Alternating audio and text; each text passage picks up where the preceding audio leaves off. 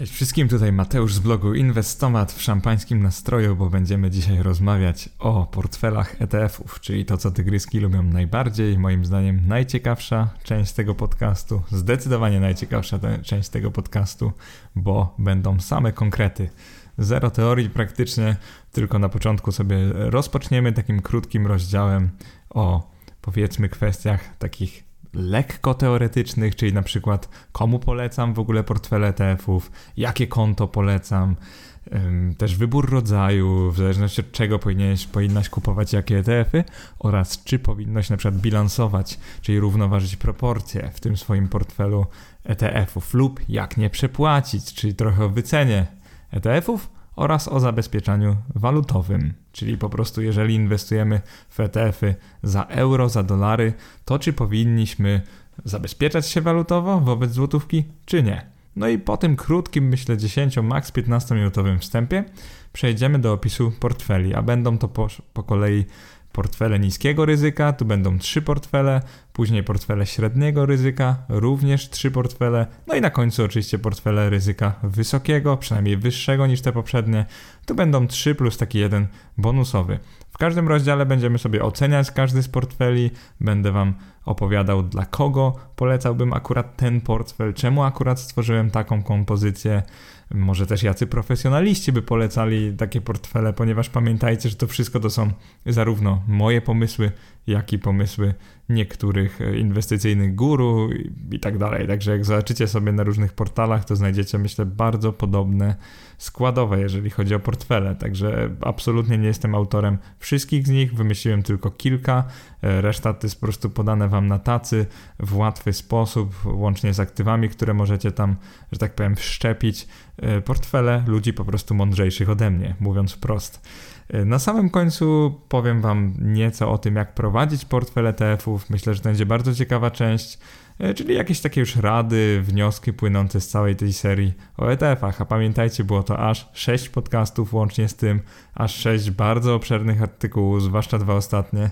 Dla tych, którzy się przemęczyli, przeczytali obydwa, naprawdę ogromny szacunek, bo powiem Wam szczerze, że samemu jak czytałem, poprawiając te wpisy, to miałem takie wrażenie, że czytam książkę, a nie bloga, więc naprawdę się rozpisałem. No ale dobra, konkrety, jak zwykle. Przede wszystkim zaczynamy od części pierwszej, czyli podstawowe zasady prowadzenia portfela ETF-ów. Bardzo ważna sprawa. Dla kogo w zasadzie jest taki portfel z samych ETF-ów, albo raczej kto powinien budować portfel z samych ETF-ów? Przede wszystkim osoba, która nie ma dużo czasu. To jest bardzo istotne. Ja uważam, że ETF-ami można fajnie dopełnić swój portfel. Mam na myśli, na przykład macie dużo akcji, obligacji, wy wybieracie te akcje i obligacje i na przykład potrzebujecie prostego sposobu, żeby wejść w złoto albo w ropę naftową, no to takimi właśnie funduszami ETC, w tym przypadku tak jakby ETF-ami na ropę i złoto, możecie łatwo uzupełnić swój portfel. Po prostu nie musicie wtedy kupować tego złota, ropy, wiecie, fizycznie, nie musicie używać kontraktów futures z lewarem, możecie po prostu kupić 1 do 1 odwzorowujące ceny tych aktywów, ceny tych surowców i metali, ETF-y. Natomiast dla kogo jest portfel z samych ETF-ów, czyli kto według mnie powinien używać samych ETF-ów do inwestowania?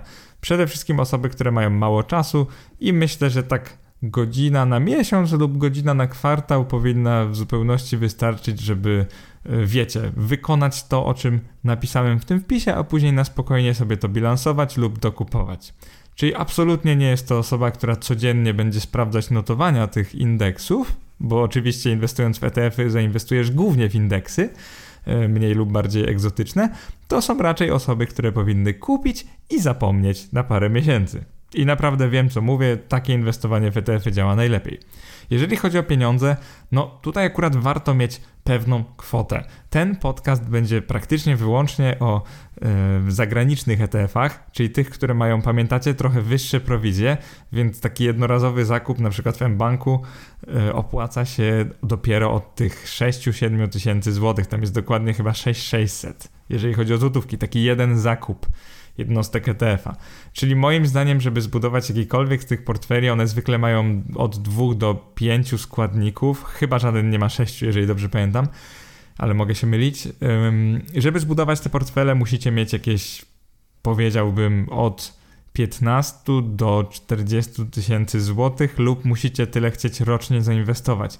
Czyli widzicie, o ile czas nie jest potrzebny, no to środki już będą. I osobom, które oczywiście inwestują niższymi środkami, na przykład to będzie paręset złotych miesięcznie, oczywiście istnieje dla nich alternatywa, mogą kupować te ETF-y notowane na GPW. Oczywiście one są mocno ograniczone i na przykład w ten sposób kupicie tylko S&P 500 amerykańskie oraz DAX-a niemieckiego lub też te polskie na WIGi, MWIG40 i WIG20, czyli będziecie troszkę bardziej ograniczeni i prawdę mówiąc nie zbudujecie żadnego z tych portfeli, o które teraz mówię, w taki sposób jak będę opisywał. Czyli muszę was ostrzec, że o ile czas nie jest potrzebny, no to pieniądze jak najbardziej. Jeżeli chodzi o mentalność, zdecydowanie kup i trzymaj raczej niż kup i sprzedaj, albo kupuj zawsze w określonych odstępach czasu, będzie tutaj zasadne prędzej niż spróbuj znaleźć dołek i kupić jak najtaniej. To są typowo portfele długoterminowe i mam na myśli, nie sprawdzajcie codziennie notowań, nie próbujcie znaleźć dołka lub górki, po prostu dokupujcie w określonych odstępach czasu, no i w ten sposób pokonacie giełdę i pokonacie wielu innych inwestorów. Tutaj od razu wam powiem ciekawostkę o tym badaniu, które świadczy o tym, że średni inwestor w Stanach, nie pamiętam z którego roku to jest, ale świadczy o tym, że średni inwestor w Stanach osiąga stopę zwrotu tam 2% netto. Jakby to jest dużo gorzej niż tak naprawdę taki inwestor, który kupiłby jakikolwiek ETF i o nim zapomniał na lata, albo to jest dużo gorzej niż inwestor, który na przykład kupowałby ETF-y, tak jak tutaj będziemy sobie mówić, i sobie rebalansował, czyli równoważył te proporcje. Wiecie, giełda wystrzeli do góry, no to ta osoba ucina z tej giełdy i ma więcej obligacji i w ten sposób to, ten portfel staje się taki bardziej stabilny. Jeżeli chodzi o potrzebę kontroli, ona będzie twoim przeciwnikiem, jeżeli wiesz, że jesteś typem osoby, takiej control freak bym powiedział, no to może ten portfel nie jest dla ciebie. To raczej nie jest taki portfel, właśnie jak mówiłem, że codziennie sprawdzasz i trochę spadło, to sprzedam, nie? Możecie o tym zapomnieć. No i na końcu, jeżeli chodzi o skłonność do ryzyka, jest tutaj dowolna, ponieważ każdy portfel jest inny i sami zaraz zobaczycie, że bardzo się od siebie różnią tym profilem ryzyka. Niektóre są takie, że zwolennicy lokaty będą mogli spokojnie je założyć i tak naprawdę ta zmienność w ich przypadku, zmienność cen nie będzie wiele większa niż na lokatach, no to z kolei inne są takie, że macie prawdziwy roller coaster, zwłaszcza te 3-4 ostatnie, i czasami naprawdę musicie mieć wysoką skłonność do ryzyka i nie mieć problemu jakoś chwilowo tracić trochę pieniędzy, bo inaczej po prostu nie powinniście budować takich portfeli. Ale spróbuję dość jasno o tym mówić za każdym razem, także nie będę wam nic ściemniał, tylko będę bardzo otwarcie mówił o zmienności w ocenie każdego z tych portfeli ETF-ów. No dobrze, króciutko o wyborze konta do inwestowania w te ETF-y. Akurat w tym wpisie wszystkie portfele, w tym podcaście oczywiście też, wszystkie portfele zbudujecie za pomocą na przykład eMaklera w mBanku. Większość z nich zbudujecie, ale w innych wariantach za pomocą XTB i Bossy. Akurat ja się opierałem tutaj na mBanku jako użytkownik tego konta. Pamiętajcie, jeżeli wam się te portfele spodobają, jeżeli doceniacie moją robotę, to we wpisie umieściłem link afiliacyjny, także możecie założyć e-konto, a później eMaklera z mojego linku. Będę wam bardzo wdzięczny, jeżeli jeszcze nie macie konta, bo wy nie tracicie nic, a mi zawsze wpadnie te około 5 dyszek, bo tyle wychodzi netto. Ostatnio nawet sprawdziłem, bo kilka osób już założyło, za co wam jestem ogromnie wdzięczny. Więc jeżeli to słuchacie, jeżeli wy założyliście, to naprawdę jesteście wielcy, bardzo wam dziękuję. No a my jedziemy dalej. Także żeby zrobić te portfele, nie potrzebujecie konta u zagranicznego brokera, tak naprawdę wystarczy wam to konto z możliwością inwestowania w ETF-y europejskie. Czyli wszystko, o czym tu będę do was dzisiaj mówił, to można kupić bez problemu przez taki europejski rachunek maklerski, tak naprawdę polski rachunek maklerski z ekspozycją na rynki europejskie. I zazwyczaj to będzie londyński i frankfurcki, także UK i Niemcy w tym przypadku. Teraz tak, wybór rodzaju ETF-ów, myślę, że to jest bardzo ważne, zanim zaczniemy. ETF-y, tak samo jak te aktywa, w które one inwestują, czyli instrumenty finansowe, mają różne profile ryzyka, czyli różny potencjalne ryzyko, ale też różny potencjalny zysk z inwestycji. I pewnie jak się domyślacie już, ta zależność jest prawie że liniowa. I co jest teraz istotne, to zrozumienie, kupując które ETF-y, zaryzykujecie jak mocno. No i oczywiście zaczniemy od najmniej ryzykownych, to są ETF-y na obligacje skarbowe, bardzo niski profil ryzyka, ale też bardzo niski potencjalny zysk, bo tak naprawdę on jest uzależniony od tych kuponów, które będziecie otrzymywać, czyli jakby dywidend z tych ETF-ów na dłuższą metę. No i oczywiście na tych ETF-ach też się spekuluje. Oczywiście jeżeli stopy procentowe są coraz niższe, czyli rządy będą wypuszczać coraz gorsze obligacje, to te już istniejące, czyli te, które ma fundusz ETF, będą rosły na wartości potencjalnie, czyli tak naprawdę nawet kupując to możecie tam, myślę, do 10% w tą czy we w tą stracić lub zyskać, gdzieś tam chwilowo, no ale na dłuższą metę waszym zarobkiem będą te kupony z obligacji. No jak wiecie, one są uzależnione od stóp procentowych, czyli niskie praktycznie jak na lokatach w tej chwili, więc kupując te ETF-y na obligacje skarbowe raczej zabezpieczacie swój portfel, czyli wyobraźcie sobie, że na przykład jak kupujecie w dolarze, to tak jakbyście kupili dolara, tylko trochę lepiej, bo ten dolar wam wypłaca jakieś malutkie odsetki, no i nic więcej, także nie oczekujcie tutaj jakichś fajerwerków. Później są oczywiście ETF-y na obligacje korporacyjne, no one już się bardziej wahają, czyli mają wyższy profil ryzyka, on też nie jest jakiś ogromny, bo zwykle jak cena takiej obligacji jest na przykład 100, czyli firma zobowiązuje się po latach oddać wam 100 jakiejś jednostki, na przykład 100 euro, no to istotne to jest, że jednak ta cena będzie oscylować wokół 100 euro, chyba że obligacje będą zagrożone, czyli ta wypłacalność będzie zagrożona. No i oczywiście jeżeli wybieracie ETF-y na takie zwykłe obligacje korporacyjne, a nie te high yield, nie te wyższego ryzyka i wyższych odsetek, no to oczywiście możecie się spodziewać, że firmy raczej nie będą padać jak muchy i bankrutować i te kupony będą wypłacane. No i tu dochodzimy do potencjalnego zysku, który jest zdecydowanie wyższy niż w obligacjach skarbowych, no bo kupony są też wyższe. I żebyście czuli, o czym mówię, to w skarbowych dostaniecie w tych czasach jakieś od 0 do pół, może 1, jeżeli w jakieś egzotyczne państwa inwestujecie, no może nawet 2, tak sobie myślę o maksymalnie egzotycznych, no to korporacyjnie domyślnie gdzieś tam wypłacają od 1 do 5, nawet 6%, w zależności od firmy i rynku. Dobrze, no to było na tyle, jeżeli chodzi o te najbardziej bezpieczne ETF-y. Później macie ETF-y na metale szlachetne. Te są bardziej jako zabezpieczenie. Oczywiście nie płacą żadnych dywidend, nie ma tu z czego mieć dywidendy, po prostu przyczepione są do tych cen spot na rynku, tych surowców lub metali. No i te ETF-y, co mogę o nich powiedzieć? Tak naprawdę są równie spekulacyjne jak reszta, po prostu ich zmienność bywa trochę mniejsza niż akcji, chociaż w tym roku mamy spory wyjątek, bo jak sobie spojrzycie na cenę złota, no to sorry, ale odfrunęła w kosmos o te swoje 25 czy 30%, także można powiedzieć, że one są równie spekulacyjne do akcji, po prostu jako, że traktuje je jako zabezpieczenie przed akcjami. Oczywiście nie ma żadnej odwrotnej korelacji między akcjami a na przykład złotem, natomiast jest ta tendencja, że jak jest zwiększone ryzyko, to metale sobie radzą trochę lepiej, zwłaszcza złoto. Więc mówimy o nich w kategorii raczej niższego ryzyka i raczej niższego potencjalnego zwrotu z inwestycji. Następnie mamy ETF-y na rejty. Rejty to są te fundusze nieruchomości, które jakby inwestują w nieruchomości tylko po to, żeby je później wynająć. Bardzo fajny model. Rejty, jeżeli kupicie dobry rejt, pozwalają wam uzyskać dywidendę nawet taką 6-8% rocznie, natomiast takie rejty dostępne są głównie w Stanach Zjednoczonych. Jeżeli chodzi o te rejty, które my możemy kupić w Europie, no to tu się możecie spodziewać raczej 3-4% rocznie brutto takich dywidend. Niestety dzieje się to tak, ponieważ tak naprawdę z dwóch powodów. Jeden jest taki, że te fundusze ETF nieruchomości, ja w moim pliku nazywam je akcje nieruchomości, w nich tak naprawdę chodzi o to, że one inwestują w rejty, ale też w inne spółki budowlane, czyli nie wszystkie z nich w ogóle wypłacają wysokie dywidendy.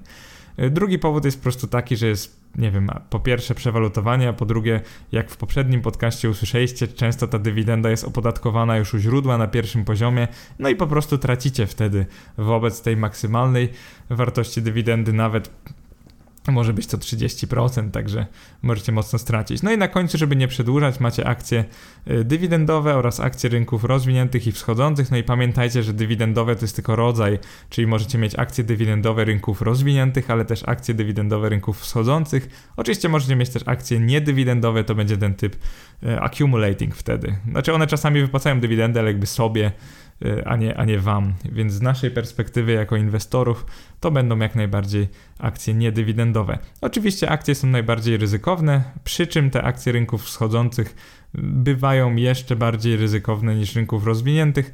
Oczywiście to jest bardzo względna kwestia, bo od rynku i od tego okresu, który badamy, to wszystko zależy, więc jeżeli bym wam w tym podcaście sprzedawał, że akcje rynków wschodzących są zawsze bardziej zmienne, wiecie, volatile po angielsku, i ich ryzyko inwestycji zawsze jest wyższe, no to oczywiście to tak do końca nie jest, bo matematycznie można bardzo łatwo udowodnić, że niektóre rynki rozwinięte zachowują się dużo bardziej skocznie jak kangury ostatnio od tych rynków wschodzących. Jeżeli chodzi, teraz przechodzimy do następnej części, czyli bilansowanie proporcji ETF-ów. Myślę, że tu będę wam mówił case by case, tylko w skrócie opowiem, o co chodzi w bilansowaniu, czyli temu równoważeniu też. Chodzi o to, że zaczynamy portfel, na przykład ja wam sugeruję, żebyście mieli 50% obligacji i 50% akcji, no i oczywiście od was zależy, czy będziecie co kwartał albo co roku tak uzupełniać, czyli na przykład sprzedawać i kupować, albo wpłacać nowe środki w taki sposób, żebyście zawsze dążyli do tej proporcji, czyli czy ta proporcja będzie u was świętością, czy po prostu kupicie tak jednorazowo i wytrzymacie tak przez lata. No i tu wam powiem tylko ciekawostkę, bo nie ma sensu się jakoś rozwodzić nad tym bilansowaniem, powiem wam tylko ciekawostkę, że na końcu, jak zrobiłem porównanie tych portfeli, jak sobie radziły w ciągu ostatnich 5 lat, to zobaczycie, że niektóre z nich wręcz lepiej sobie radzą, jeżeli ich nie bilansujecie, inne z nich o wiele gorzej. Czyli tak naprawdę sami zobaczycie, że w zależności od tego, jak bardzo się różnią te klasy aktywów, no to tym lepiej jest bilansować zazwyczaj, nie? Ale to zrozumiecie za chwilę. Jeżeli chodzi o nieprzepłacanie za ETF-y, myślę, że bardzo ważna rzecz i tutaj wielu czytelników, wielu słuchaczy wysłało mi wiadomości oraz napisało mi w komentarzach, jak nie przepłacić za ETF-a, czyli tak naprawdę jak je wyceniać. No i tu tak naprawdę mam dla was tylko taką malutką radę. Jeżeli weźmiecie ticker danego ETF-a, na przykład zobaczycie sobie ten ticker, przykładowo podejrzyjcie go sobie na JustETF, tym portalu, o którym już mówiłem w części drugiej i trzeciej bardzo dużo. Zauważcie, że w tym polu description, czyli tym opisie funduszu, macie zawsze napisane, na jakim indeksie on bazuje.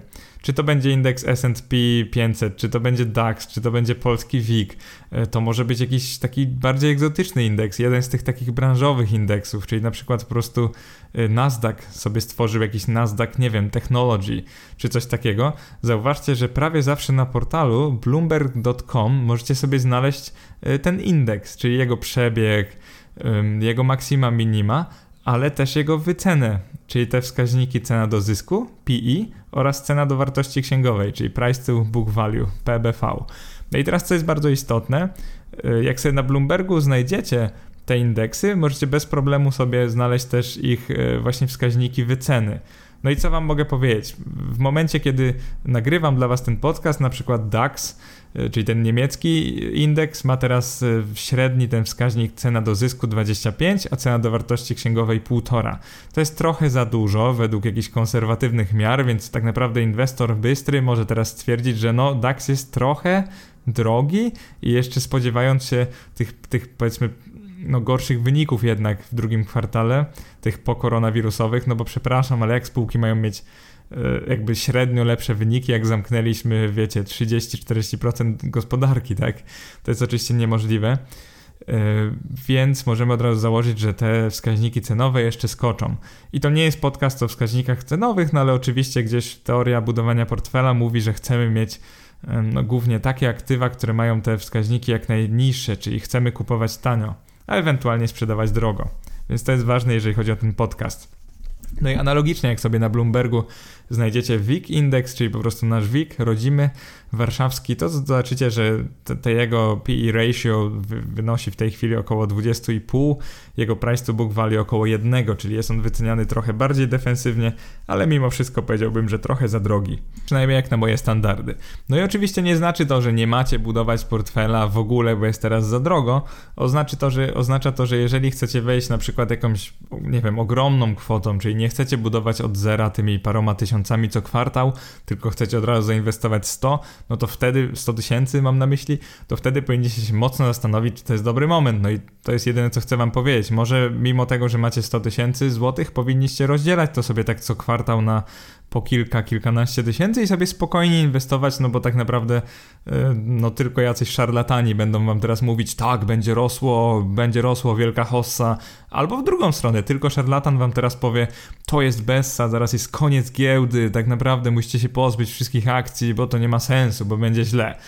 Ja jestem pewnie gdzieś bliżej tej drugiej osoby, ale to nie znaczy, że mogę wam powiedzieć, co będzie, bo wiecie co, może i znam się trochę na giełdzie, jestem tu 10 lat, moje wyniki są całkiem spoko, może nie jakieś najlepsze, ale są naprawdę niezłe, jestem zadowolony jakby z tych moich stóp zwrotu, z tego co mam na giełdzie, jak mi idzie, ale to nie jest tak, że teraz wam nagram podcast, tak, kupcie ten ETF, a nie tamten i tutaj macie gwarantowane zyski, no bo przepraszam, ale to by ubliżało waszej inteligencji, no jako moi słuchacze naprawdę, no ostatnie co chcę w kierunku waszym robić, to takie naganianie.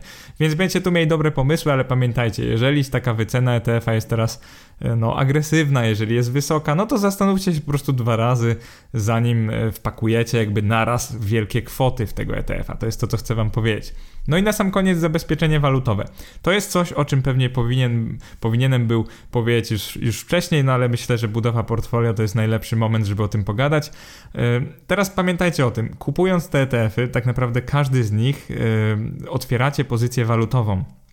Czyli w danym momencie za złotówki kupujecie na przykład euro albo dolary, w zależności od tego, w czym jest ten ETF notowany. I teraz bardzo ważne jest przede wszystkim, żebyście zrozumieli, że jeżeli kupujecie na przykład irlandzki ETF, czyli za euro, który inwestuje na giełdzie na przykład niemieckiej i pamiętajcie, to też jest euro, to tak naprawdę wasze ryzyko walutowe to jest ten EUR PLN. Po prostu w zależności od wzrostu, spadku kursu euro będą spadały wasze wyniki. Po prostu pamiętajcie, że macie te środki nie w złotówce, a w euro. I to jest bardzo istotne, bo dam wam na przykład taki case, taki przykład, że wyobraźcie sobie, że ta giełda niemiecka świetnie sobie radzi. Tam mamy, nie wiem, 50% do góry w ciągu jednego roku. To jest takie, wiecie, abstrakcyjne trochę, ale powiedzmy, że tak zainwestowaliście, że macie aż taki wysoki zwrot. No i teraz sobie pomyślicie, już zacieracie ręce i myślicie sobie, no ale super, już mam 50% zwrotu. I nagle patrzycie na kurs euro i przykładowo kupowaliście przy kursie 4,5 złotego za euro, a teraz mamy kurs na przykład 3, czyli złotówka się bardzo mocno umocniła, złotówka jest o wiele więcej warta wobec euro. I nagle chcecie to sobie przeliczyć na złote, i dochodzi do was, że wasz zysk nagle nie jest 50%, a tylko około na przykład 18%. I jakie jest wasze zdziwienie wtedy? No jak to możliwe? Zainwestowałem w taki dobry indeks i mam tylko 18% zwrotu. I to jest coś, o czym musicie pamiętać, że kupując ETF-y zagraniczne otwieracie pozycję walutową. I tutaj chciałbym wam przywołać te już no złej sławy bardzo kredyty frankowe. Pamiętajcie, że człowiek, który wziął kredyt we franku, no tak naprawdę liczył na co on liczył? Na niską stopę procentową, na to, że odsetki będą niskie, natomiast liczył na to, że kurs franka do złotówki będzie stały. No i oczywiście, no pewnie wiecie co myślę o bankierach, którzy wciskali ludziom te oferty. Tak naprawdę ludzie nieświadomie otwierali pozycje walutowe, no i później się dziwią, że mają do zwrócenia na przykład 2-3 razy więcej niż mogliby się tego spodziewać. No i teraz co jest tutaj bardzo istotne, to jest oczywiście wina tych klientów, a nie banków, bo no to oni powinni byli wiedzieć, co kupują lub co jest im wciskane. Natomiast w tym przypadku jesteście inwestorami i tak naprawdę to jest to samo. Jeżeli ja bym dzisiaj wam powiedział, zróbcie portfel z samych ETF-ów i kupcie sobie ETF na euro i na dolar 50 do 50, no to pamiętajcie, że przestajecie mieć te środki w złotówce i teraz już tak naprawdę otworzyliście pozycję na euro i na dolarze. No i pamiętajcie o tym, że po prostu o ile w długim terminie to nie powinno robić jakiejś wielkiej różnicy, to jeżeli na przykład w danym momencie ten kurs dolara i euro jest jakiś bardzo wysoki historycznie i spodziewacie się, że gdzieś w przyszłości on mocno spadnie, no to pamiętajcie o takim ryzyku, że po prostu macie ryzyko walutowe. I teraz co chciałbym wam powiedzieć tutaj jeszcze o takich funduszach. Czasami to jest bardziej skomplikowane, na przykład możecie mieć fundusz, dajmy na to irlandzki, czyli w euro, który sobie inwestuje na giełdzie, nie wiem, japońskiej, czyli tam są jeny, na przykład na giełdzie rosyjskiej, chodzi tu o rubla, na giełdzie chińskiej, czyli na przykład te juany tam są i na giełdzie tureckiej tam będzie lira.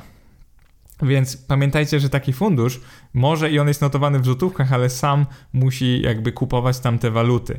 Czyli w praktyce, jeżeli matematyczny dowód sobie przeprowadzicie, to kupując taki fundusz, czyli taki globalny, który ma w jakichś krajach emerging markets, tą walutę, te akcje, to pamiętajcie, że wtedy nie podejmujecie ryzyka walutowego na euro, tylko na te końcowe waluty. To jest bardzo istotne do zrozumienia, bo jak sobie po prostu matematyczny dowód przeprowadzicie, czyli po prostu przemnożycie sobie, na przykład weźcie euro przez PLN i później sobie to przemnóżcie razy na przykład rubel na euro, to zobaczycie, że euro się skróci. No i właśnie to jest to, o czym mówię, że po prostu ekspozycja wasza będzie tak naprawdę na rubla, a nie na euro.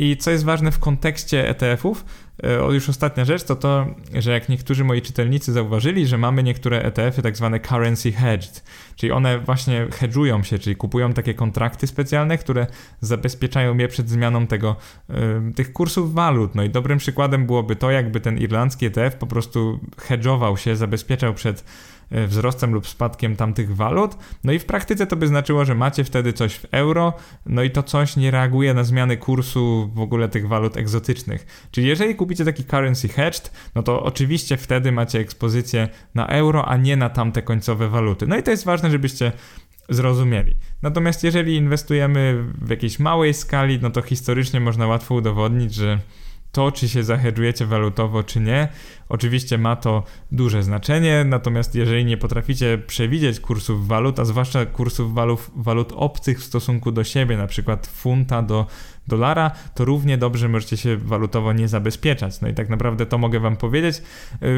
Ciekawostka jest taka, że 10. portfel będzie właśnie zabezpieczony walutowo, więc sprawdzimy sobie, jak on sobie radził, czy tak naprawdę warto było się to zrobić, czy nie. No i tak zobaczycie, że to jest możliwe i że też takie ETF są trochę droższe w utrzymaniu, bo to zabezpieczenie walutowe kosztuje. Przejdźmy teraz do tej ciekawszej części podcastu, czyli do portfeli. Zaczynamy od portfeli niskiego ryzyka, ale zanim o nich wam opowiem, to trochę powiedzmy sobie o tych kryteriach oceny. Będziemy oceniać portfele w 4 kategoriach i to są zmienność i tutaj zmienność im wyższa, tym powiedzmy lepiej, czyli więcej będzie miał gwiazdek na przykład taki portfel mocno akcyjny niż obligacyjny. Pamiętajcie, że zmienność to są potencjalne zyski, ale też potencjalne straty, więc mimo, że ocena może tu być wysoka, to znaczy to również to, że ryzyko będzie wyższe. Jeżeli chodzi o podatki, im wyższa ocena, tym prościej jest rozliczyć taki portfel podatkowo i mniej więcej tyle. Jeżeli chodzi o dywidendy, im wyższa ocena, tym na wyższe te wypłaty bieżące z funduszy możecie po prostu liczyć. Im wyższa ocena za dywidendy, tym wyższe dywidendy. No i właściwie co tu więcej powiedzieć. No i opłaty. Im wyższa ocena, tym niższe opłaty, czyli ten expense ratio funduszu jest po prostu niższy. I funduszy mam na myśli, pamiętajcie, budujemy portfel, więc mamy po kilka funduszy, więc oczywiście liczyłem wam średnią ważoną, więc po prostu jeżeli będziecie mieli taki portfel w tych proporcjach, no to średnio tyle i tyle procentowo zapłacicie opłat. No i w zasadzie to by było na tyle. Myślę, że możemy zaczynać. Portfele niskiego ryzyka. Zaczniemy od jednego z moich w ogóle ulubionych portfeli, ja go nazwałem zbalansowanym portfelem różnych aktywów. On jest naprawdę fajny, bo ma bardzo mały element ryzyka i tutaj 25% tego portfela stanowią akcje.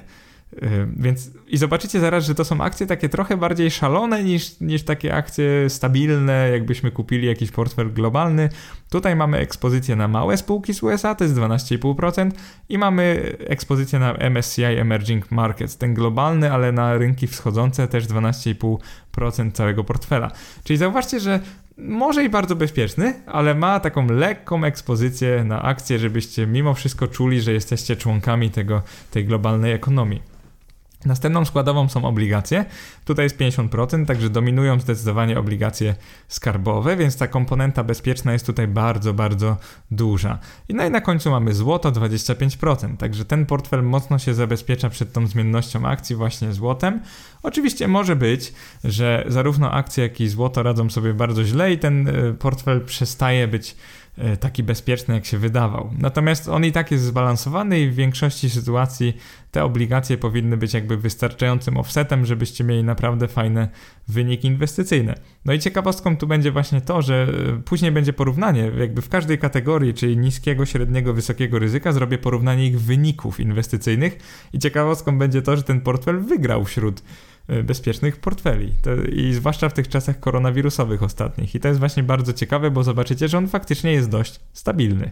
I w samym podcaście tak naprawdę będę mówił o idei i o ocenie takiego portfela, natomiast we wpisie lub artykule Właściwie to artykule, bo on ma ponad 8000 słów, więc myślę, że już w małej książce możecie znaleźć sobie, z jakich konkretnie funduszy go zbudowałem. Czyli nie będę w tym podcaście wam, wiecie, tłumaczył, tam mówił tickerów i sinów. Wejdźcie sobie po prostu do wpisu, to jest strona inwestomat.eu. Wejdźcie sobie tam i poczytajcie o konkretach, bo właśnie o to tu chodzi, że jak już się zdecydujecie, słuchając podcastu możecie się zdecydować na jeden z portfeli, no a we wpisie znajdziecie konkrety, jak go zbudować. Myślę, że to jest bardzo uczciwy podział. Jeżeli chodzi o ten portfel, który przypominam ma 25% akcji, to takich bardziej ryzykownych, 25% złota i 50% obligacji, to są obligacje skarbowe rządu Stanów Zjednoczonych z różnym tym maturity, czyli tą czasem trwania, nazwijmy to. Ten portfel ma dość niską zmienność, oceniłem ją na 1,5 na 5. Jeżeli chodzi o dywidendy, jest to 2,5 na 5, no bo te spółki wypłacają zazwyczaj trochę dywidend, czyli ta część akcyjna będzie płacić dywidendy, no i część obligacji skarbowych też. Oczywiście nie możecie się spodziewać jakichś wysokich dywidend, więc myślę sobie, że ta ocena mogłaby być nawet 2 na 5. Jeżeli chodzi o podatki, no to rozliczenie podatkowe będzie, no może nie jakieś super skomplikowane, ale 3 z tych funduszy wypłacają dywidendy, więc niestety 2,5 na 5, taka średnio łatwe rozliczenie podatkowe. Jeżeli chodzi o opłaty, jest to naprawdę fenomenalny portfel, łączne opłaty tutaj wynoszą 0,18% w ciągu roku, czyli to są bardzo tanie fundusze. No i oczywiście jakbyśmy się skupili, to moglibyśmy stworzyć jeszcze tańszy portfel, ale powiem wam szczerze, że jest to jeden z najtańszych portfeli z całego zestawienia, także bardzo polecam, jeżeli chodzi o opłaty. No i to by było na tyle, jeżeli chodzi o portfel zbilansowany, zbalansowany. Kiedy on sobie będzie radził dobrze? No prawie zawsze, dlatego jest zbalansowany. Oczywiście jak jest wielka hossa na rynkach, to właściciel takiego portfela będzie trochę żałował, że ma tylko 25% akcji.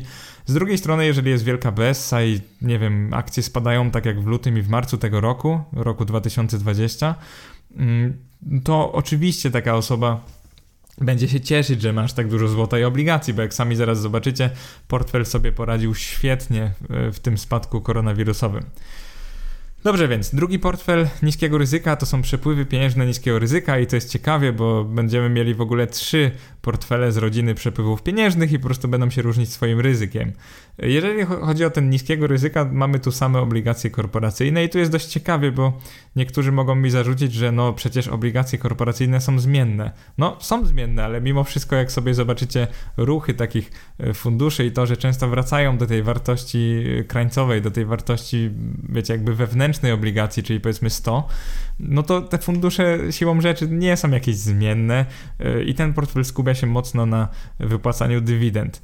Czyli po prostu miksujemy sobie po 1/4 w obligacje korporacyjne i tam mamy globalne te mniej bezpieczne, czyli high yield, mamy korporacyjne europejskie i mamy korporacyjne ze Stanów Zjednoczonych. W ten sposób oczywiście dominuje ekspozycja na Stany Zjednoczone, co jest bardzo okej, bo w Stanach, jeżeli chodzi o firmy i tą regulację rynku, to zdecydowanie mniej spółek upada niż u nas w Polsce, jeżeli chodzi o rynek katalist obligacyjny, więc ten portfel naprawdę uważam za względnie bezpieczny, nie macie tu w ogóle ekspozycji na akcje, więc zmienność jest niska, oceniłem ją na 1 na 5, dywidendy są bardzo wysokie, to jest 3,5 na 5, kwestie podatkowe, no niestety tu jest ciężko, no bo każdy z tych 4 funduszy wypłaca dywidendy, więc oceniłem tylko na 1,5 na 5, opłaty, no 3,5 na 5, tak, tam średnia opłata, tam wyszło łącznie 0,28, także jest to takie do przegryzienia, natomiast no trochę już się robią wysokie te opłaty w skali rocznej.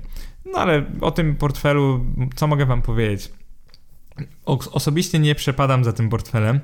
On jest dla osób, które bardzo nie lubią akcji, które bardzo boją się tego ryzyka, wiecie, utraty nawet całej wartości inwestycji. No i pamiętajcie, że kupując obligacje korporacyjne poszczególnej firmy też ryzykujecie, że ona upadnie. Zazwyczaj jeżeli ona już upadła, czyli jest w likwidacji, to stoicie pierwsi jako obligatariusze, stoicie pierwsi w kolejce po ten majątek, czyli zazwyczaj obligatariusz coś tam dostanie, a akcjonariusz często nic, więc w pewnym sensie obligacje są bardziej bezpieczne, no bądź co bądź. Natomiast pamiętajcie, że kupując ETF macie tych firm w portfelu no tysiące, robiąc taki portfel macie pewnie z 3-4 tysiące różnych firm. Oczywiście mówię tu o długu tych firm, więc no co tu dużo gadać, po prostu macie taką dywersyfikację, że nawet jeżeli nie wiem, 100 z nich upadnie, to nie będzie to miało wielkiego znaczenia dla waszego portfela. co jest bardzo istotne. Więc dla kogo jest ten portfel? Dla osoby, która lubi dywidendy, czyli chce otrzymywać wpłaty, ale nie lubi akcji. No i to dość dobrze go podsumowuje i to był portfel drugi. No i przechodzimy do portfela trzeciego, czyli ostatniego z tych portfeli, które nazwałem bezpiecznymi. To jest portfel nieruchomości i obligacji. Także tutaj coś znajdą dla siebie fani rejtów. Nie mamy tu żadnych takich typowych akcji. Mamy tu akcje te nieruchomości. W moim pliku nazwałem to akcje nieruchomości, trochę niefortunnie. To są oczywiście rejty, czyli te fundusze, które właśnie inwestują w mieszkania na wynajem lub domy na wynajem. No i tutaj mamy ich łącznie 30%. Po 15 globalnych oraz azjatyckich, ponieważ azjatyckie mają to do siebie, że oferują trochę wyższe wypłaty dywidend. No i ta komponenta 30% rejtów, pamiętajcie, że jest dość niebezpieczna, bo to dalej są akcje, więc one potrafią się bujać 50% w tą, 50% w tamtą, niestety, no ale to jest tylko 30% portfela. Cała reszta portfela, czyli to 70%, to są różne obligacje. W tym przypadku akurat mamy zagregowane, czyli zrobiłem taki miks między skarbowymi a korporacyjnymi. Mamy inflacyjne USA i tutaj pierwsza pojawiają się moje ulubione właśnie obligacje antyinflacyjne. To jest odpowiednik naszych 4 i 10 latek, czyli tych polskich 4 i 10 letnich indeksowanych inflacją. To jest to samo tylko w Stanach Zjednoczonych, ja je bardzo lubię. Oczywiście inflacja czasami jest bardzo niska, więc nie macie na co liczyć, ale jeżeli inflacja na dolarze zrobi się trochę wyższa, no to jesteście przed tym zabezpieczeni. No i trochę korporacyjnych obligacji Stanów Zjednoczonych i tutaj mamy 10%, czyli sama końcówka tego portfela, czyli 30% akcje na rejty, znaczy po prostu 30% ETF-y na rejty, 70% ETF-y na obligacje. No i taki portfel jest dość mało zmienny, zmienność 2/5, mimo wszystko bardziej zmienny niż te wcześniejsze dwa, no ale jakby to powiedzieć, nie będzie on jakoś porażał zmiennością, czyli też nie macie co liczyć na jakieś wielkie zyski w okresach hossy. Dywidendy są niezłe, są trochę niższe niż w portfelu drugim, czyli samych obligacji korporacyjnych, ale dalej są niezłe, czyli 3/5. I o podatki chodzi, to rozliczenie takiego portfela będzie ciężkie, ponieważ 4/5 z tych funduszy ETF wybranych przeze mnie wypłacają dywidendy, czyli będziecie musieli własnoręcznie przeliczać te kwestie podatkowe dla wszystkich 4. No i pamiętajcie, że ETF-y mają to do siebie, że wypłacają dywidendy najczęściej kilka razy w ciągu roku, to jest albo 2 razy, albo 2-krotnie, albo 4-krotnie, więc pamiętajcie, że trochę tego liczenia będziecie mieli na koniec każdego roku. Jeżeli chodzi o opłaty, to jest to naprawdę nieźle, 3/5, to jest stale wysoka nota, opłaty rzędu tam 0,35%, bo tyle wyszła średnio dla portfela, to naprawdę nie jest tak źle, w sensie to jest akceptowalnie jak na ten profil ryzyka. I teraz porównajmy sobie wyniki portfeli, no i będzie dość ciekawie. No jak zrobiłem symulację, zakładamy, że zaczynamy z 10 000 dolarów, zakładamy, że zaczęliśmy 29 maja roku 2015, czyli dokładnie 5 lat temu, no i zakładamy, że symulacja trwa do końca maja roku 2020. W chwili, kiedy to słuchasz, pewnie już jest koniec czerwca. Ja to też nagrywam tak w ogóle w połowie czerwca, natomiast pisałem wpis trochę wcześniej, musiałem sobie przygotować materiały, więc oczywiście z oczywistych względów trochę tracił na aktualność, ale myślę, że jak mamy ten zakres 5 lat i jeszcze trafił nam się ten koronawirusowy spadek na początku tego roku, no to dość fajnie możemy ocenić, jak sobie portfele radziły. I tu jest bardzo ciekawe, bo portfel pierwszy, ten zbilansowany, który miał złoto, poradził sobie naprawdę świetnie, praktycznie wcale nie spadł w ciągu tych koronawirusowych spadków. Jeżeli sobie spojrzycie na stopę zwrotu w ciągu tych całych 5 lat, bo teraz będę oceniał cały ten okres, no to z 10 000 dolarów by się wam zrobiło około 13 500, czyli naprawdę nieźle. Tak naprawdę te kilka procent, bo to wychodzi wtedy kilka procent rocznie tej średniorocznej stopy zwrotu, jak na portfel niskiego ryzyka to jest naprawdę świetnie. Jeżeli chodzi o dwa pozostałe, jest tu trochę gorzej, one obydwa też są na plusie i obydwa już się odbiły po tym koronawirusie, przynajmniej trochę. Czyli jeżeli chodzi o ich wyniki, to są teraz bliżej 11 500 z 10 000, czyli to jest taka lepsza lokata, można powiedzieć. Natomiast ta zmienność w czasie koronawirusa była trochę przerażająca, zwłaszcza tego portfela drugiego, który ma same obligacje korporacyjne. No i tutaj zachęcam, żebyście zapoznali się z tym wykresem w artykule, bo naprawdę on spadł trochę za bardzo. Co prawda nigdy nie spadł poniżej tej początkowej kwoty inwestycji, no ale mimo wszystko spadł dość mocno. I tutaj rzecz, o której uświadomiłem sobie, że wam nie powiedziałem. W tych symulacjach zakładamy, że dywidendy są reinwestowane. Czyli jak otrzymacie dywidendę, to po zapłacie podatku od razu reinwestujecie go w te same fundusze. Reinwestujecie ją. Czyli to nie jest tak, że dywidendy zostawiacie sobie, tylko dywidendy reinwestujecie, dlatego one też będą miały ekspozycję na ryzyko na tych rynkach akcji. Przechodzimy płynnie do portfeli średniego ryzyka i tutaj zaczniemy od portfela, który nazwałem pieszczotliwie Inwestomatem. Nazwałem go nudnym portfelem ETF-ów Inwestomat, żeby być z wami szczerym. Teraz tak, czy to znaczy, że to jest mój portfel? No nie, to nie jest mój portfel, to jest po prostu portfel, który mi się najbardziej podoba z tych przedstawionych we wpisie. Dlaczego on mi się bardzo podoba? Bo to jest taka wariacja pierwszego portfela, pamiętacie, tego zbalansowanego. On też ma głównie obligacje, ale też ma akcje i surowce. Natomiast on ma fajną ekspozycję na akcje globalne, 30%, trochę wyższą niż ten pierwszy, natomiast ucięliśmy tę ekspozycję na surowce, czyli zrobiliśmy z 25 tylko 15, no i nie mamy tu samego złota, bo mamy po 7,5% różnych surowców oraz 7,5% złota, czyli złoto jest tu takie bardzo marginalne. Natomiast jeżeli chodzi o dominującą część portfela, obligacje, pozostałe 55%, no i to są obligacje skarbowe rządu USA i głównie te długoterminowe, czyli nawet nie te antyinflacyjne, tylko te 20+ lat i 7 do 10 lat. Oczywiście niektórzy mogą mi zarzucić w tej chwili szaleństwo, niskie stopy procentowe i tak dalej, ale pamiętajcie, że kupując ETF to nie jest tak, że jak kupujecie ETF na obligacje skarbowe rządu Stanów, te 20-letni, to się zaczepiacie z tymi kuponami obecnymi, bo sama nazwa wskazuje 20-letni, więc te ETF-y trzymają różne serie obligacji.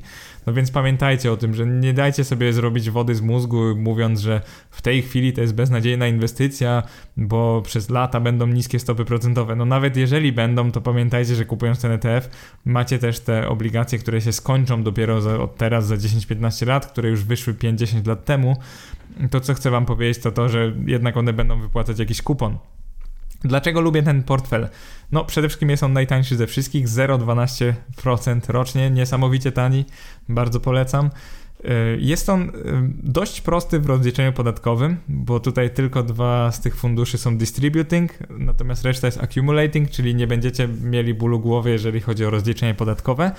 Wypłaca on jakieś dywidendy, może nie są jakieś wysokie, bo 2/5, ale mimo wszystko wypłaca on te dywidendy, więc tutaj też dostało punkty. No i ta zmienność funduszu jest taka średnia, powiedziałbym. Czyli dałem tutaj 2,5 gwiazdki na 5. Oznacza to, że jeżeli akcje będą sobie radzić świetnie, to macie na tyle wysoką ekspozycję, 30%, żeby to w ogóle odczuć. Dlaczego ten portfel w ogóle jest średniego ryzyka? No takiego, że 30% na akcjach globalnych oraz 7,5% na tych surowcach różnych, nawet nie na złocie, tylko wiecie, tam jest ropa, tam są te surowce rolne, to jest naprawdę miks. No to jest jakieś ryzyko, tak? Jeżeli będzie dekoniunktura, to zarówno te 7,5%, jak i 30% portfela będą miały ciężki okres, więc muszę was ostrzec, że ten portfel na pewno już nie jest niskiego ryzyka. Dlaczego go bardzo lubię i szanuję? Dlatego, że dość łatwo go zbudować, dlatego, że nie trzeba go często rebalansować, dlatego, że przynosił fajne historyczne stopy zwrotu, no i ma bardzo niskie opłaty, więc tak naprawdę czego chcieć więcej od portfela, dlatego nazwałem go Inwestomat i tutaj oficjalnie w tym całym wpisie myślę, że jeżeli będę coś tam polecał, to pewnie jego, ale też kilka innych, zaraz zobaczycie. W ogóle te portfele średniego ryzyka to są moje ulubione. Następny portfel, czyli portfel piąty już, dochodzimy do półmetka. To są przepływy pieniężne średniego ryzyka. Tutaj mamy głównie obligacje korporacyjne, trochę obligacji skarbowych i trochę spółek dywidendowych oraz dużych spółek z USA. Zwiększamy ekspozycję na akcje zdecydowanie, bo mamy tutaj 40% akcji, a 60% obligacji. Ten portfel jest zdecydowanie wyższego ryzyka niż ten poprzedni, no bo obligacje już są typu korporacyjnego w większości, a nie skarbowego. No i tutaj jeżeli chodzi o konkrety, to właśnie 20% korporacyjne USA, 20% korporacyjne różnych rynków wschodzących, 20% skarbowe USA, czyli macie ten bufor, że macie trochę obligacji skarbowych, tych bezpiecznych. Jeżeli chodzi o akcje, macie 20% dywidendowe rynków wschodzących i 20% duże spółki USA, które też zwykle wypłacają dywidendy. Ten portfel z oczywistych względów dostał bardzo niską notę za podatki, 1/5, natomiast bardzo wysoką za dywidendy, 4/5. Jest on jednym z najlepszych portfeli dywidendowych i mając go możecie spokojnie liczyć na jakieś 3-4% dywidendy brutto rocznie, tak bez problemu powinniście tyle dostać. Zobaczycie zaraz, że jest jednak portfel, który wypłaca jeszcze wyższe dywidendy, natomiast jeżeli chodzi o takie ryzyko do dywidend, to myślę, że ten jest najlepszy. Zmienność jest niestety dość wysoka, niestety na szczęście, pamiętajcie, że zmienność jest i dobra i zła. 3/5, czyli jeżeli rynki akcji będą sobie radzić dobrze, ten portfel też. Jeżeli rynki akcji będą sobie radzić gorzej, to ten portfel również. Opłaty są tutaj średnie 3/5, to wychodzi 0,36, czyli dalej poniżej 0,5% rocznie, ale już takie trochę wyższe. I teraz pytanie brzmi, dlaczego wybrać ten portfel, a nie Inwestomat, czyli portfel czwarty? Tylko z jednego powodu, jeżeli chcecie wyższe dywidendy i niestraszne wam rozliczenie podatków, to wtedy jak najbardziej wybierzcie ten portfel. No i płynnie przechodzimy do portfela szóstego, który też nazwałem dość pieszczotliwie no-brainer, to jest portfel dla leniwych. No i szczerze mówiąc nie nazwałem go Inwestomat, ale mógłby się nazywać Inwestomat 2. Bardzo lubię ten portfel, ponieważ ma 2 składniki i to bardzo łatwe, takie proste składniki. Portfel no-brainer daje wam ekspozycję na akcje w tej wysokości 50%, właśnie akcje globalne, bez żadnego wybierania. Bierzecie globalne. Pamiętajcie, że oczywiście globalny indeks to są głównie Stany Zjednoczone, ale macie też ekspozycję na inne kraje. Drugie 50% tego portfela to są obligacje inflacyjne, właściwie antyinflacyjne rządu USA. Czyli macie bezpieczną komponentę, która będzie sobie nieźle radzić niezależnie od tego okresu na giełdzie, no i macie bardzo niebezpieczną komponentę w postaci akcyjnej. Jeżeli chodzi o ocenę tego portfela, ciekawe jest to, że on jest bardzo dla leniwych, ponieważ z podatków ma 5/5, ponieważ nie wypłaca on dywidend. Specjalnie dla was wybrałem 2 fundusze typu accumulating, także obydwa nie wypłacą dywidend, one je sobie otrzymują i reinwestują, także naturalnie ocenę za dywidendy macie 0/5, ponieważ on nie wypłaca dywidend, ale jest świetny, jeżeli chodzi o podatki. Zmienność jego jest dość wysoka, 3/5, ponieważ ten MSCI Global jednak ma to do siebie, że się mocno zmienia wraz z rynkami akcji, natomiast opłaty są dość niskie, tu dają ocenę 3,5/5, ponieważ wynoszą mniej niż 0,3%. Podsumowując, no-brainer jest według mnie świetnym portfelem i taką alternatywą dla portfela czwartego, ale jak zobaczycie sobie, portfel Inwestomat poradził sobie trochę lepiej w tych kilku latach. W zasadzie to przejdźmy płynnie do tej oceny wyników portfeli.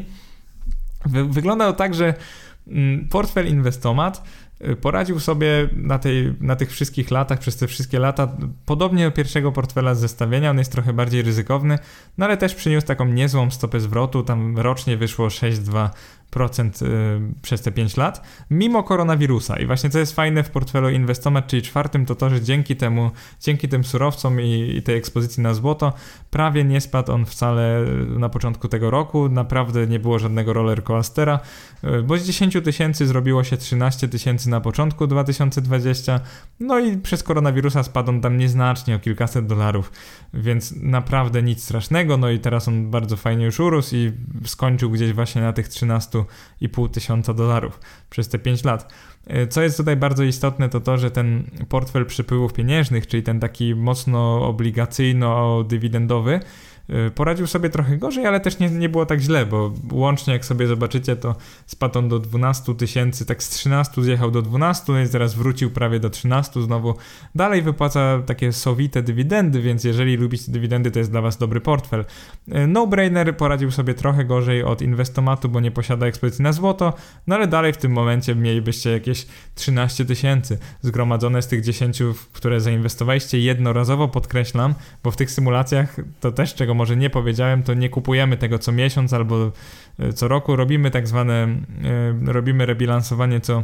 rebalansowanie co 3 miesiące, natomiast kupujemy jednorazowo właśnie w roku 2015, tam w maju, tak jak mówiłem na początku.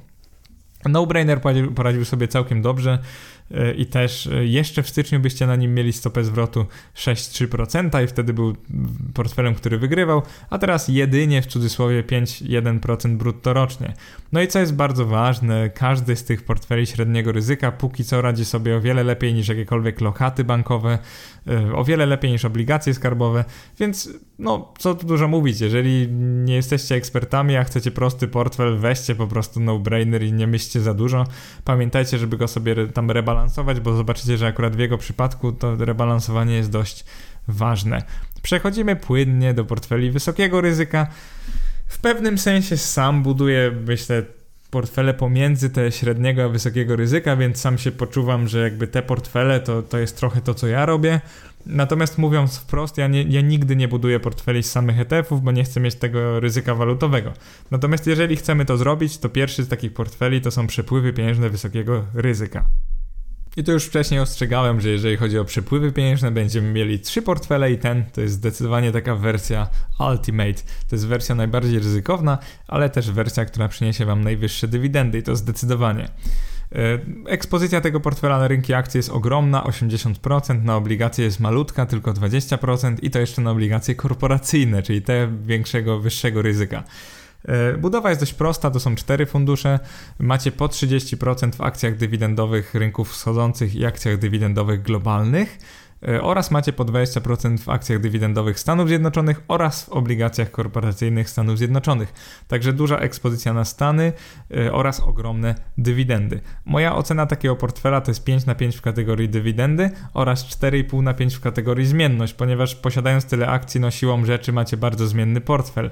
Jeżeli więc nie przeszkadza Wam jakieś nadmierne ryzyko i chcecie maksymalizować wpływy, te przepływy pieniężne, to będzie to zdecydowanie najlepszy portfel ze wszystkich. Natomiast tutaj uwaga, kupiony w złym momencie, czyli po tych wysokich współczynnikach cena do zysku indeksów albo przed kryzysami, jeżeli byście weszli jednorazowo w ten portfel, naprawdę stanie się katastrofa i możecie stracić nawet 50 lub 60% Waszych środków.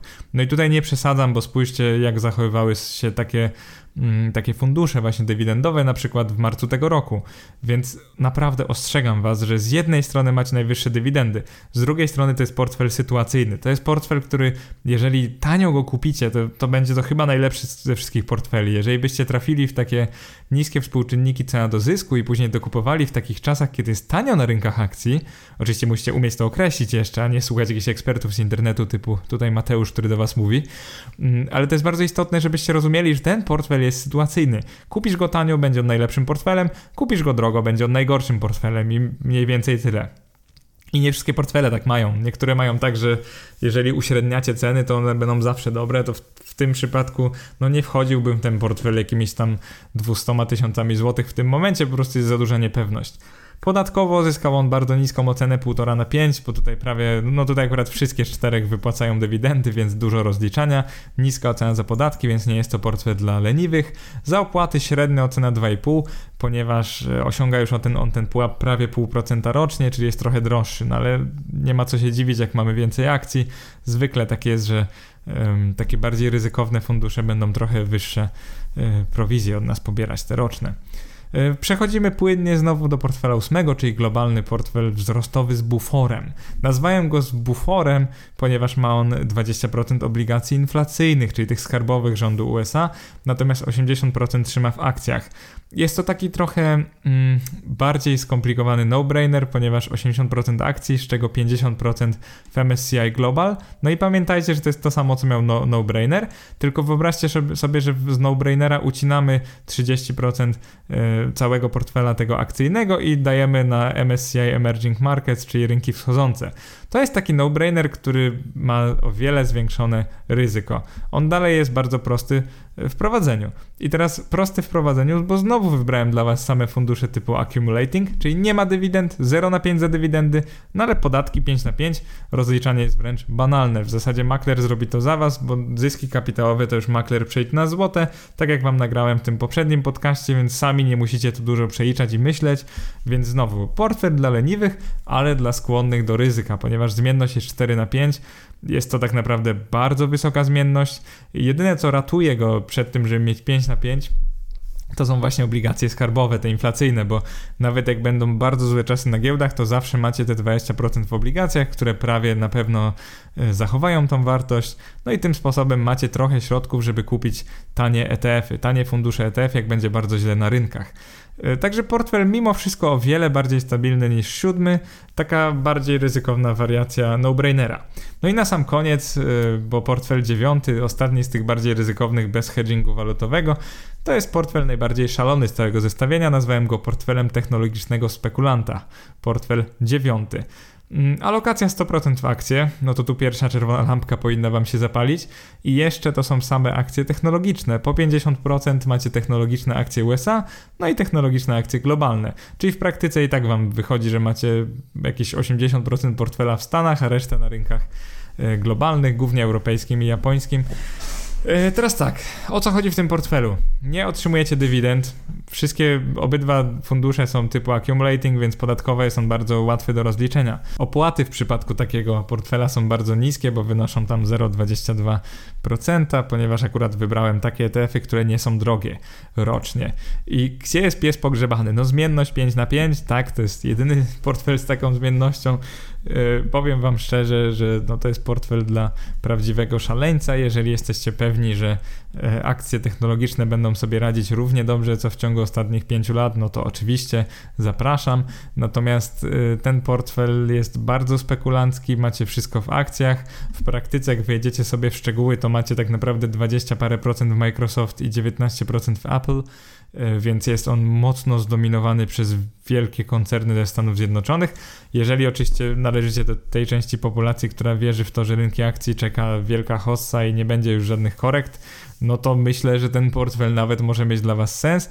Natomiast ostrzegam, że robiąc taki portfel teraz, angażujecie się w coś, co ma ten współczynnik cena do zysku o wartościach takich 60-100, czyli oznacza to, że nie macie problemu z akceptowaniem tego, że inwestycja wam się zwróci potencjalnie w 100 lat.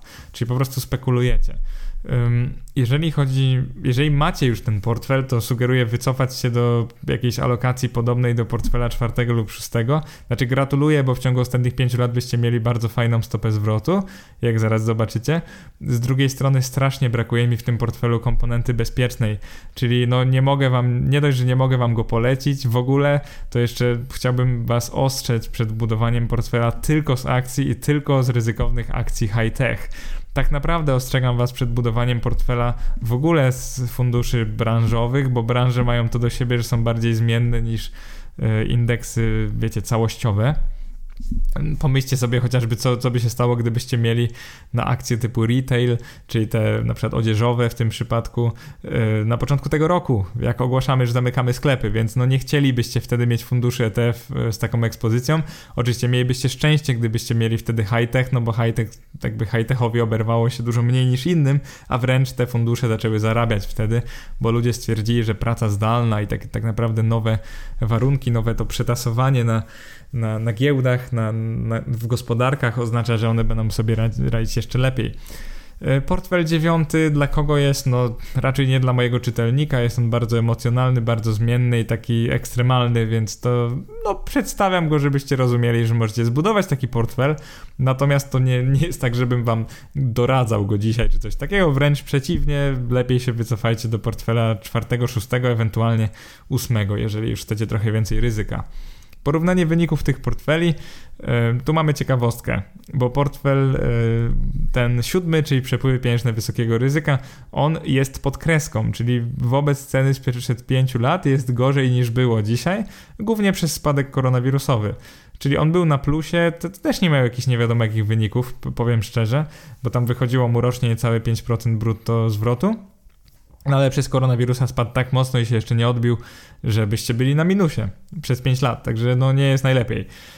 Jeżeli chodzi o ten portfel 8, czyli globalny z buforem, to już jest trochę lepiej, on też nie miał jakiejś urywającej głowę stopy zwrotu, tam średniorocznie też mu wychodziło bliżej tam 5%, ponieważ po prostu indeksy globalne nie radziły sobie aż tak dobrze. Natomiast on wrócił do tej swojej wartości sprzed prawie, że i właśnie teraz wychodzi mu jakieś 4-5%. Jeżeli o mnie chodzi, no to nie warto budować tak akcyjnego portfela w zmiennych latach, bo jak widzicie te stopy zwrotu nie są jakieś ogromne, nie są one spektakularne, więc pytanie, czy warto podejmować zwiększone ryzyko i jakby siedzieć tak bardzo w akcjach i ryzykować taki czas koronawirusowy, kiedy wszystko wam spada o 40-50%, no wobec tak naprawdę niskich stóp zwrotu i tych średnich dywidend.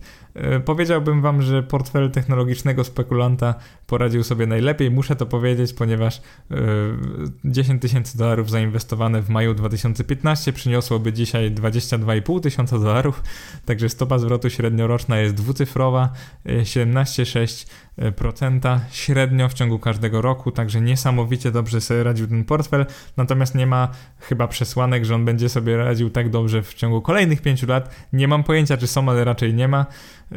I tak naprawdę, no co mogę wam powiedzieć, ktoś, kto go miał przez te 5 lat, no to gratuluję, natomiast no nie jest to tak, że warto budować tego typu portfel w tych czasach raczej. Oczywiście możecie mnie rozliczyć za te słowa za kilka lat, może się okazać, że będzie on jeszcze lepszy niż był, natomiast w takich czasach niepewności pakować wszystkie pieniądze w takie bardzo, bardzo agresywnie wyceniane, czyli po prostu drogie, mówiąc ludzkim językiem, fundusze ETF, które inwestują w akcje technologiczne, no to jest trochę szaleństwo, a przed szaleństwem to ja raczej was ostrzegam, a nie do niego namawiam, więc zróbcie sobie rachunek sumienia. Jeżeli możecie tak trochę zaryzykować, to wiecie co, dodajcie trochę smaczku do waszego portfela. Tak naprawdę nic nie stoi na przeszkodzie, żebyście to 15-20% wrzucili właśnie w taki ETF. Natomiast 100% trochę za dużo, więc sami pomyślcie, czy chcecie coś takiego zrobić. I to jest ważny moment, żeby powiedzieć w ogóle o budowie portfela. Dochodzimy do godziny, także mam nadzieję, że jeszcze jesteś ze mną, bo już się trochę rozgadałem, ale jeszcze chwila myślę, bo musimy wyczerpać ten materiał. Jeżeli chodzi o porównanie tych portfeli, to taka jedna rzecz przychodzi mi do głowy. Pamiętajcie, że ten portfel technologicznego spekulanta radzi sobie dobrze teraz, ale pomyślcie sobie, co by się stało, gdyby nastąpił taki ogromny kryzys właśnie w high-techu, taki jak był w roku 2000, czyli nagle wszystkie high-techowe spółki straciłyby 90% swojej wartości. To pamiętajcie, że mimo wtedy, że tak dobrze radził sobie wasz portfel w ciągu tych kilku, 5 lat w tym przypadku, no to pamiętajcie, że w tym momencie spadły do wartości niższej niż ta wartość początkowa, czyli naprawdę słabo nie mieć żadnego zabezpieczenia obligacyjnego w portfelu, według mnie, no bo nie macie gdzie uciec, jeżeli po prostu będziecie przyparci do muru, no to stracicie całe swoje zyski w ciągu tych paru miesięcy. No i nie daj Boże, jeszcze będziecie wierzyli w to, że ten portfel wyjdzie na prostą, to będziecie trzymać w tym kryzysie te akcje, no i one oczywiście stracą tą wartość, no i nie daj Boże, sprzedacie go, jak będzie na tym dołku. To jest oczywiście najgorsze, co można zrobić. Więc portfel technologicznego spekulanta może, ale tylko jak go uzupełnicie obligacjami. No i na koniec taki bonus dla jednego z moich czytelników, który bardzo mnie prosił na Facebooku, żeby poruszyć temat zabezpieczenia walutowego. Zbudowałem taki ciekawy portfel, który jest zabezpieczony na euro wobec dolara, czyli inwestujemy tu tylko w dolarowe fundusze. Mamy tu 70% large cap, czyli dużych spółek z USA. I mamy tu po 15% srebra i złota i obydwa są hedżowane na euro, czyli mamy kurs tych surowców, tych metali wobec euro oraz mamy też spółki z USA, ale jakby przeliczane na euro, czyli nie ponosicie tu, powiedzmy, że jesteście, nie wiem, zarabiacie w Niemczech, bo to, że jesteście Niemcami, to raczej wątpię, jak tego słuchacie, ale możecie mieszkać w Niemczech, zarabiacie w euro teraz. No to ten portfel jest dla was bardzo ciekawy, bo nie macie tutaj ekspozycji na dolara, czyli tak naprawdę nie gra dla was roli, czy dolar się będzie zmieniał, czy nie, jesteście uzależnieni od euro. Jeżeli zarabiacie w euro, to jest to dla was bardzo ciekawa alternatywa. Jeżeli też jesteście Polakami i zarabiacie w złotówkach, ale uważacie z jakiegoś powodu, że euro będzie silniejsze wobec dolara, to możecie zagrać walutowo, budując właśnie ten portfel, bo tak jakby kupujecie za euro spółki z USA oraz złoto i srebro. Ten portfel, co ciekawe, radził sobie naprawdę nieźle w ciągu ostatnich 5 lat. On ma chyba trzeci wynik ze wszystkich portfeli. Jego zmienność oczywiście jest dość wysoka. Trochę redukuje ją to, że macie ekspozycję na jedną walutę, a nie na kilka. Podatkowo jest on bardzo dobry, bo wszystkie fundusze są typu accumulating, nie wypłacą żadnych dywidend, czyli dywidendowo oczywiście ma 0/5. Opłaty są dość wysokie, 3/5, tam 30 parę procent, no bo niestety te fundusze hedżowane, czyli zabezpieczane walutowo, one najczęściej mają total expense ratio trochę wyższe niż inne fundusze, więc o tym właśnie muszę wam powiedzieć. No i przechodzimy powolutku do końca tego podcastu. Co wybrać, jak prowadzić portfel ETF-ów. I tak, żeby podsumować wam wszystkie portfele, no to pytanie, co wybrać. Zdecydowanie najlepiej, jeżeli chodzi o zysk do ryzyka, czyli tak naprawdę wskaźnik Sharpa, o którym nie będę się rozwodził, ale po prostu wierzcie mi, że po prostu stosunek zysku do ryzyka jest najbardziej ciekawy. No to zdecydowanie wygrywa tutaj portfel 1., 4, no ewentualnie 10, no i ten technologicznego spekulanta, co prawda tutaj ryzyko jest bardzo duże, no ale przynajmniej przyniosą zyski, więc w pewnym sensie akceptowalne. Dla większości moich słuchaczy poleciłbym portfel 1., 4., albo 6. Jeżeli chcecie mieć mniej funduszy ETF, no to no-brainer będzie równie dobry. Dla moich słuchaczy, którzy lubią ryzyko, poleciłbym coś typu portfel 10, ten zabezpieczony walutowo. Możecie go odbezpieczyć walutowo, po prostu zachować te proporcje złota-srebra. No i portfel technologicznego spekulanta, jeżeli chcecie go wmiksować w inny portfel, to jak najbardziej. Na pewno nie polecam go jako 100%.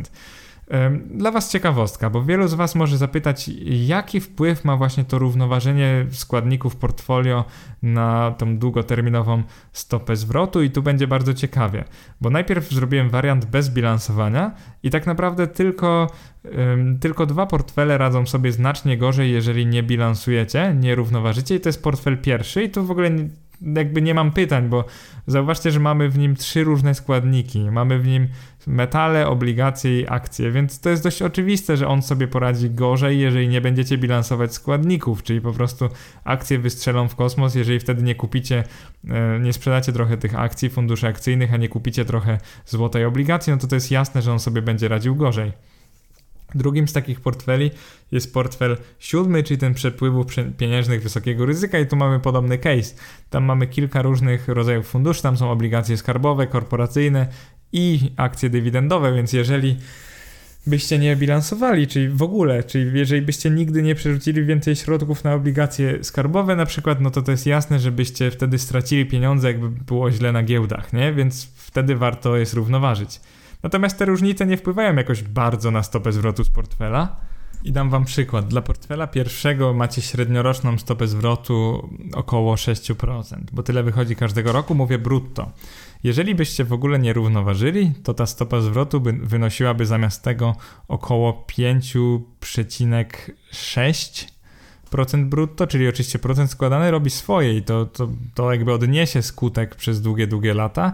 No ale pamiętajcie, że też są tak zwane koszty bilansowania i na przykład jeżeli równoważycie portfel w taki sposób, że dokonujecie nowych wpłat, no to w porządku, bo i tak byście musieli ich dokonywać, po prostu kupujecie więcej czegoś, a mniej czegoś. Natomiast jeżeli równoważycie tak, że jednorazowo wpłaciliście, nie wiem, 100 000 i teraz sobie co jakiś czas sprzedajecie, kupujecie, żeby mieć te proporcje, no to pamiętajcie, że będziecie płacić prowizję za każdym razem, więc no pamiętajcie o tym, jak będziecie dokonywać obliczeń. Jeszcze zrobiłem taką drugą symulację, jak bilansowanie rzadziej, czyli zamiast co kwartał bilansujemy co roku, wpływa na stopę zwrotu z inwestycji. No i to jest dość ciekawie, bo tak naprawdę większość z tych portfeli, właściwie z tego co widzę, to wszystkie radzą sobie lepiej, jeżeli bilansujecie rzadziej, na przykład co roku, więc jedyne, do czego mogę Was namówić, żebyście na spokojnie sobie właśnie co roku bilansowali, że nie musicie ciągle robić tego bilansowania, no i też unikniecie wtedy przepłacania prowizji.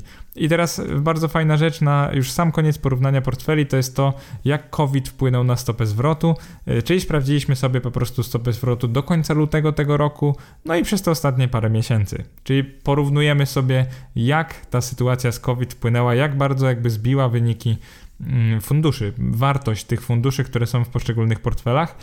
Ciekawostka jest taka, że jest kilka portfeli, które wręcz po COVID mają lepszą średnioroczną stopę zwrotu, to jest portfel pierwszy, czwarty, 9 i 10. 9 ma wręcz o wiele lepszą, bo tam jeszcze mu rosło średniorocznie o 1%, także z tego wnioskujemy, że te akcje technologiczne wystrzeliły do naprawdę wysokich wartości po tym COVID-zie, po tych spadkach. Natomiast są portfele, które radzą sobie o wiele gorzej i tutaj głównie portfel 3 i 7. No i zauważcie, czym tak naprawdę są portfele 3 i 7, to są portfele mocno dywidendowe, czyli tam jest właśnie nieruchomości i obligacji, a 7 to są przepływy pieniężne wysokiego ryzyka. Czyli z tego wniosek, że te akcje dywidendowe, rejty oberwały bardzo mocno i tak naprawdę zjadłoby Wam to praktycznie całą stopę zwrotu. Jeżeli mogę Wam powiedzieć o funduszu, który najgorzej sobie, o portfelu, który najgorzej sobie poradził, jest to portfel 7 i to zdecydowanie najgorzej, ponieważ średnioroczna stopa zwrotu wychodzi ledwo na plus, to jest 0,6% brutto rocznie, to jest bardzo słabo, po prostu lepiej byście wyszli, gdybyście mieli te pieniądze na lokatach, zwłaszcza tych krótkoterminowych, niż budując taki portfel, więc absolutnie nie ma powodu, żeby podejmować takie ryzyko. Oczywiście to, że portfel 7 poradził sobie gorzej w tych 5 latach, to nie znaczy, że kupiony okazyjnie nie będzie świetnym portfelem, o czym już Wam mówiłem wcześniej. Jeżeli kupi się go odpowiednio tanio, to możecie liczyć na naprawdę ogromne dywidendy, więc myślę, że to jest taki po prostu level high, jeżeli chodzi o umiejętności, że musicie naprawdę wiele umieć, żeby go dobrze złożyć, ale absolutnie nie jest tak, że to jest zły portfel jakoś obiektywnie. Myślę, że powoli dochodzimy już do końca teraz naprawdę całej serii o ETF-ach. To by było na tyle, jeżeli chodzi o 10 portfeli. Już wam mówiłem, które według mnie są dla kogo, więc nie będę się powtarzał. Jeżeli chodzi o wnioski płynące z całej serii o ETF-ach, no poza tym, że takie wpisy pisze się bardzo długo i podcasty bardzo długo nagrywa i naprawdę mi to zajęło sporo czasu. Nawet rozciągnąłem ten mój cykl wydawniczy z 5 na 6 dni, bo po prostu się nie wyrabiałem, mówiąc wprost. Zwłaszcza nie wyrabiałem się właśnie z częścią 5 i 6. To są zdecydowanie najdłuższe artykuły. Wyobraźcie sobie, że to jest około 8000 słów wobec takich zwyczajowych 3-4 tysięcy, które piszę na wpis. To i tak są niektórzy mówią, że przydługie wpisy, no ale te to już naprawdę jest mini książka. Mam nadzieję, że ta wiedza płynąca z tych artykułów, z tych podcastów do was trafiła, docenicie ją i naprawdę będzie to dla was taki dobry start w inwestowanie pasywne. Jeżeli chodzi o... Chciałbym taką retrospekcję zrobić, czyli jeżeli chodzi o wnioski płynące z całej serii o ETF-ach, to krótko jeszcze na sam koniec powiem wam tak sentymentalnie też, czego może ja się nauczyłem, jakie wnioski ja wyciągam z każdej z tych części. Z części pierwszej wyciągam takie wnioski, pamiętajcie, ta część nazywała się co to są fundusze ETF i dlaczego warto w nie inwestować. Myślę, że ETF-y to przyszłość inwestowania. Myślę, że warto się ośmielić, przynajmniej trochę używając tych funduszy w swoich portfelach, czyli nie bójmy się ich. Radzą sobie one naprawdę nieźle, fajnie wzorują indeksy. Jeżeli świadomie będziecie w nie inwestować, to nie będziecie też przypłacać, więc ośmielcie się po prostu zacząć używać ETF-ów. To jest wniosek z części pierwszej. Wniosek z części drugiej, czyli narzędzia do znajdowania i oceny ETF-ów, jak wybrać ETF. Moim zdaniem, jeżeli już wybieracie, nawet jak właśnie dzisiaj wybierzcie sobie, nie wiem, chcę zbudować portfel no-brainer 6, to poświęćcie trochę czasu na analizę każdego z tych ETF-ów.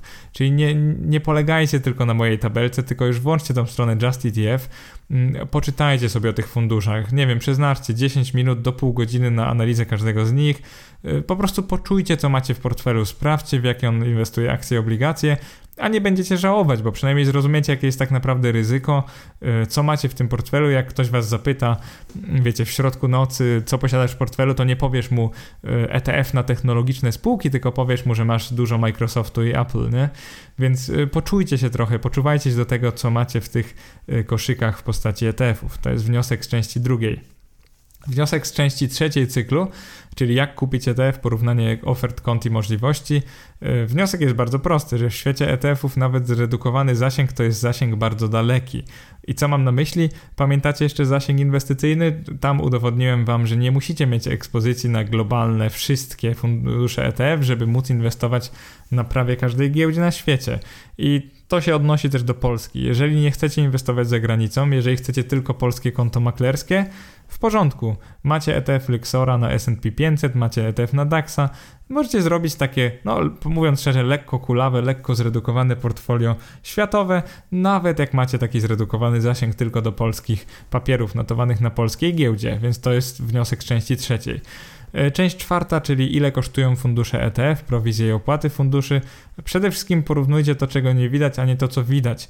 Czyli jak już właśnie wniosek z części drugiej odpalicie sobie dokumenty funduszu, to nie patrzcie tylko na total expense ratio, tylko spędźcie chwilę i weźcie na stoku, na przykład porównajcie sobie przebieg indeksu do tego, który ma ten wasz ETF, który chcecie kupić i zobaczcie, czy coś nie wygląda dziwnie, czy na przykład jego syntetyczność nie zaburza wyników, czy jego zarządzający nie są może zbyt leniwi, nie robią tego zbyt powoli, czy może nie ma jakichś ukrytych opłat, czy spready nie są wysokie. Spready oczywiście trochę ciężej sprawdzić, ale odpalcie mój plik z listą ETF-ów, zobaczcie, czy na przykład wysokość aktywów, czyli ta wielkość funduszu jest odpowiednia, no i w ten sposób ocenicie, czy nie będziecie przepłacać, kupując i sprzedając jego jednostki, więc to jest bardzo fajna rzecz.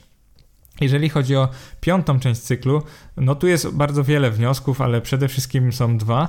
Pierwszy to jest taki, że zanim cokolwiek kupisz, to sprawdzaj, skąd ten ETF jest, gdzie jest to domicile i gdzie lokuje on swoje aktywa.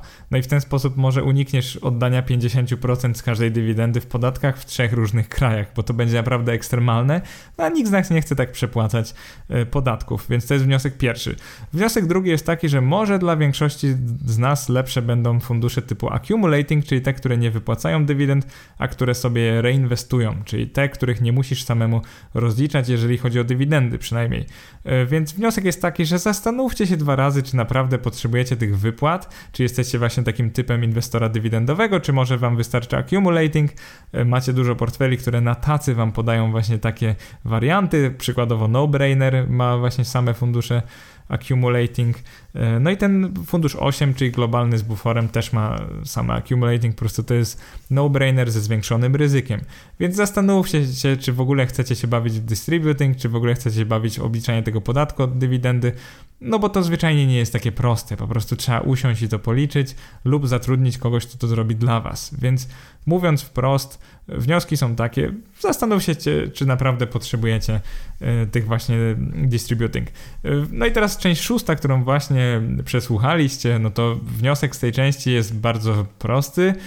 Dywersyfikacja jest raczej dobra, nie przesadzajcie z dywersyfikacją, warto zawsze mieć trochę akcji, to jest też wniosek.